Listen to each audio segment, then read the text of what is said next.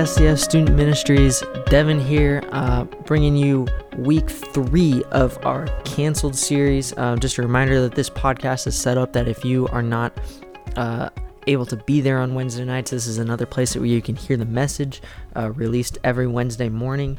This will be available to anyone if you um, either want to hear a more in depth uh, version of what we're talking about. Um, I might have uh, some different versions of this in the future, like bring some guest people on and have more of a discussion based than a, a preachy sermon atmosphere that was like what we've been doing. Um, but yeah, just as a reminder, that's kind of what this podcast is about. Um, so this week in our canceled series, uh, we are going to be talking about uh, jealousy and envy. So I'm going to start off asking you, uh, sitting in your room or wherever you're at, um, to answer this question in your head. Have you ever felt envious of a friend or a sibling, uh, maybe someone on social media, or maybe even someone famous? Um, so now that we all can relate um, to something that we've been envious about, uh, as you're thinking about in your own head what it is, um, I want you to maybe write it down, say it out loud, whatever you need to do. Name something or something um, you've envied.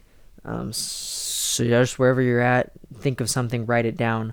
Um, so if you need some more help, then just uh, just that prompt. Um, let's get clear about what we mean when we say the word envy. Um, so we're not defining envy as looking at someone's cool new shoes and thinking, "Oh, those are cool shoes. It would be nice to have a pair." No, it goes further than that. When we talk about envy, we'll be talking about what happens when you stop simply wanting or wishing for something and you turn it into something really ugly, like frustration, anger, self pity, even hatred, um, are some of the emotions that can come out of jealousy. Um, and we've all had a moment, or maybe a few, when we've been a little envious of someone else. Um, but today I'm going to ask um, you, where you're sitting, to get a little uncomfortable because I want us to get honest about the times when we've allowed a little bit of envy uh, to prevent us from loving others. Um, I mean, I can give you examples of times when, um, especially in college, starting out, um, I was in like kind of a rocky relationship at the time too. And one of our things that we had going on was I felt, I had already felt uncomfortable talking to people. Um, and that was just something that came up as like a bump in our relationship is like how my ex girlfriend f- thought that I acted around other people and thought maybe I was kind of awkward or whatever. Um, and so that made me super self conscious of that. And so I was really jealous of um, someone on our track team who was really outgoing. Everyone loved them. It seemed like they were just super charismatic. Everyone loved to be around them. And I was jealous of it because it was like, that was like something holding me back in a relationship I was in at the time. Um, and it just started like grow more and more like I just I like couldn't see why people like this person. Like what the heck? Why does everyone um, talk about them? And I don't think I ever said anything out loud to anybody, um, but I definitely thought things all the time of like, how could you like this person? Like they're so annoying, whatever it is. Um, and it's easy when we're in caught up in a situation like that. It's easy to make excuses for our envy. Um, we might think like, I'm not jealous; they're just a jerk. Um, I'm not being judgmental. They really aren't that talented. Or maybe I deserve what they have more than they do. Um, and whether we wish we had someone's position on a team, maybe their TikTok views or something like that, their relationships, their shoes, their in quotes perfect family, or their full ride scholarship, it's easy for envy to creep in, take over, and cancel our joy, contentment, and self worth. Um, it might start small, but envy can grow into a monster that that escalation of of growing into a monster that's what envy does um, something small can quickly become something big and it stops being about the thing you envied it becomes about the person you envy so we're going to quickly go into proverbs chapter 27 verse 4 and it's a it's a quick verse and this is just how scripture talks about envy um, in the book of proverbs if you don't know proverbs it's a book just full of wise sayings in 27 verse 4 says anger is cruel and fury overwhelming but who can stand before jealousy? So think back to the last time you were absolutely furious at someone. Um, do you remember how you felt in the moment? And do you still feel that way right now? Probably not. Um, anger is a big emotion, but it comes and goes. It ebbs and it flows. It it can be small, it can be giant one day, and then it can feel a lot less of, of an emotion the next day. Jealousy, on the other hand, it just keeps growing and growing. And as it grows, it begins to harm us and our relationship with others. In the Bible, we find a story about a time when envy slowly uh, destroyed a man named King Saul. Um, so I'm going to keep explaining this, but we're going to be in 1 Samuel chapter 18, verses 6 through 10, if you're following along. Uh, Saul was the king of Israel, but he had a problem. Because Saul had been disobedient to God, God rejected Saul and chose a young shepherd boy named David uh, to be the next king of Israel. And Saul knew a new king was coming, but he didn't know who that king was. When Saul first encountered David, he was impressed. David played music for him and even defeated a terrifying enemy for Saul's army. And maybe you've heard the story of David and Goliath. Goliath was a Philistine warrior who David defeated with a simple slingshot and God's help when no one else in Saul's army was willing to risk it. David became best friends with uh, King Saul, Saul's son Jonathan, and David even led tons of missions for Saul's army and always did them well. But then Saul let envy creep in. He saw strength and potential in David and didn't like that other people saw it too. While David was being recognized and celebrated, Saul's envy began to grow. So now we'll be in, this is where we're going to be reading out of uh, 1 Samuel. It says, When the men were returning home after David had killed the Philistine, the woman came out from all the towns of Israel to meet King Saul with singing and dancing, with joyful songs, and with timbrels and lyres. As they danced, they sing, they sang. Saul has slain his thousands, and David his tens of thousands. Saul was very angry. This refrain displeased him greatly. They have credited David with tens of thousands, he thought, but me with only thousands. What more can he get but the kingdom? And from that time on, Saul kept a close, close eye on David. The next day, an evil spirit from God forcefully came forcefully on Saul.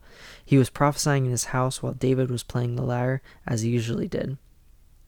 Saul had a spear in his hand and he hurled it, saying to himself, I'll pin David to the wall, but David eluded him twice. So that took a end to, or it took a turn at the end there, huh? Saul wasn't interested in celebrating David or recognizing his achievements. He wanted him gone. Saul's jealousy was so great that he decided to get rid of David once and for all with a spear. So now we're going to be in um, chapter 19. Uh, Saul's first attempt to kill David may have failed, but honestly, he was like he tries again later. His jealousy kept kept him going. Um, so now we're in chapter 19, verses 1 through 12. Saul told his son Jonathan and all the attendants to kill David. But Jonathan had taken a great liking to David and warned him, My father Saul is looking for a chance to kill you. Be on your guard tomorrow morning. Go into hiding and stay there. I will go out and stand with my father in the field where you are. I'll speak to him about you and will tell you what I find out. Jonathan spoke well of David to Saul's father and said to him, Let not the king do wrong to his servant David. He has not wronged you, and what he has done has benefited you greatly. He took his life in his hands when he killed the Philistine. The Lord won a great victory for all Israel, and you saw it and were glad. Why then would you do wrong to an innocent man like David by killing him for no reason?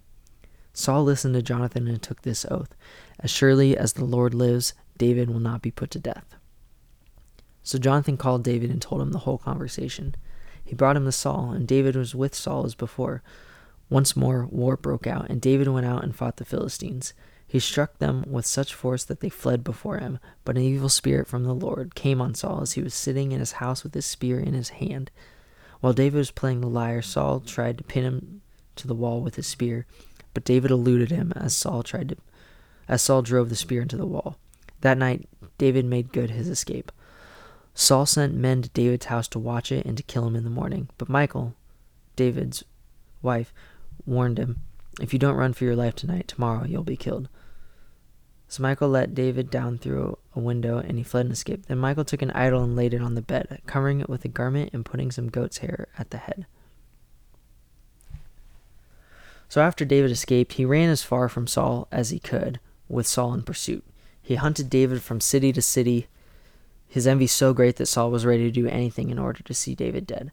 But some surprising things happened during that pursuit. One, David had a chance to kill Saul, but he didn't take it. 2, David had a second chance to kill Saul, but he didn't make that change either. David and Saul finally call a truce and promise never to harm each other. They finally part ways and never see each other again. And I wish I could tell you Saul totally turned his life around and chose to love David instead of jealously hating him, but I can't.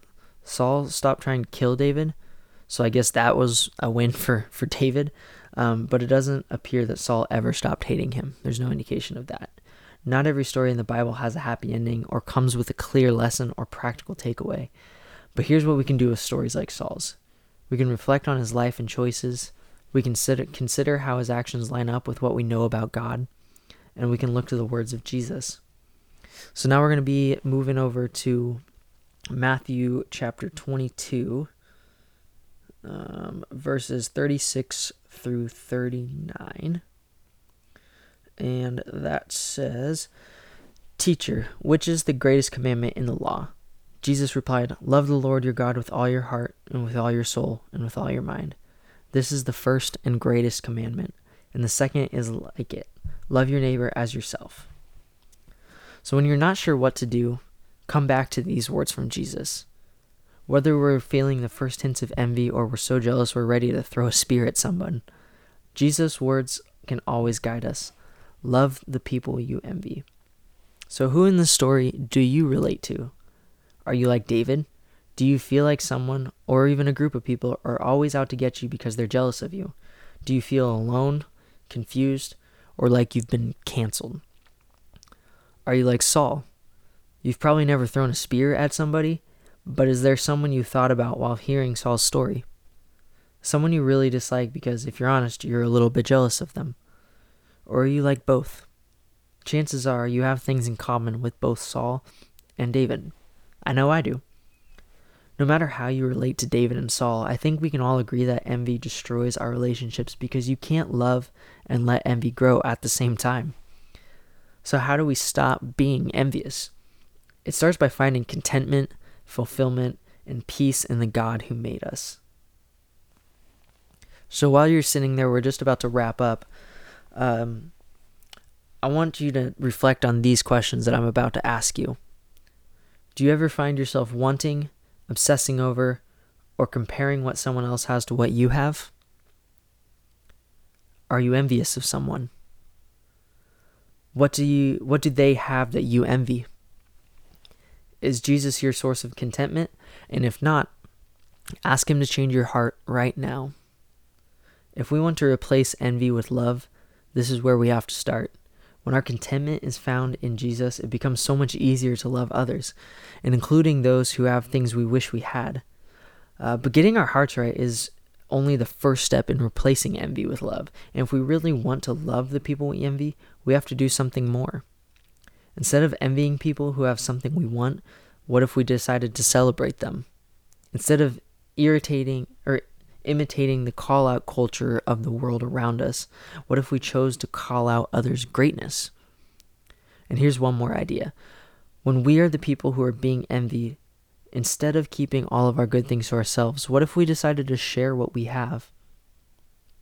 I want you to practice this this week um, as you're communicating with maybe family, siblings, friends. Um, I know it's probably going to be via Zoom or something, but you can still uh, try and work this in and just conversations.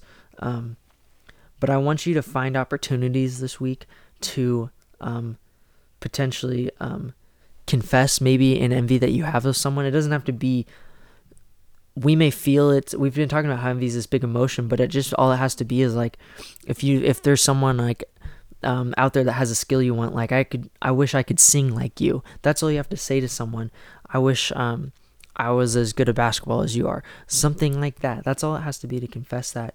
Um, and if you're someone that maybe you have a skill that other people have an envy for, um, maybe you offer to share what you have. Um, an example is my family's not perfect, but you can uh, hang out with them anytime you want. Maybe not during COVID, but that's beyond the point. Um, and then I want you to just call out what you think other people are good at too. Like be aware of what others are good around you and compliment on them on that. Um, this isn't an easy activity um, for everyone, for sure. Maybe it is. That's great if it is. Um, and I just want you to keep doing this, um, just not just in youth group, but everywhere we go. Um, so, uh, what I'm challenging you to do isn't easy for sure. Loving people we envy isn't natural, but with God's help and Jesus' example, I think we can learn how to do it uh, well. If you want to love like Jesus loves, and I hope you do, love the people you envy. That's all I got this week. I hope to see you next week.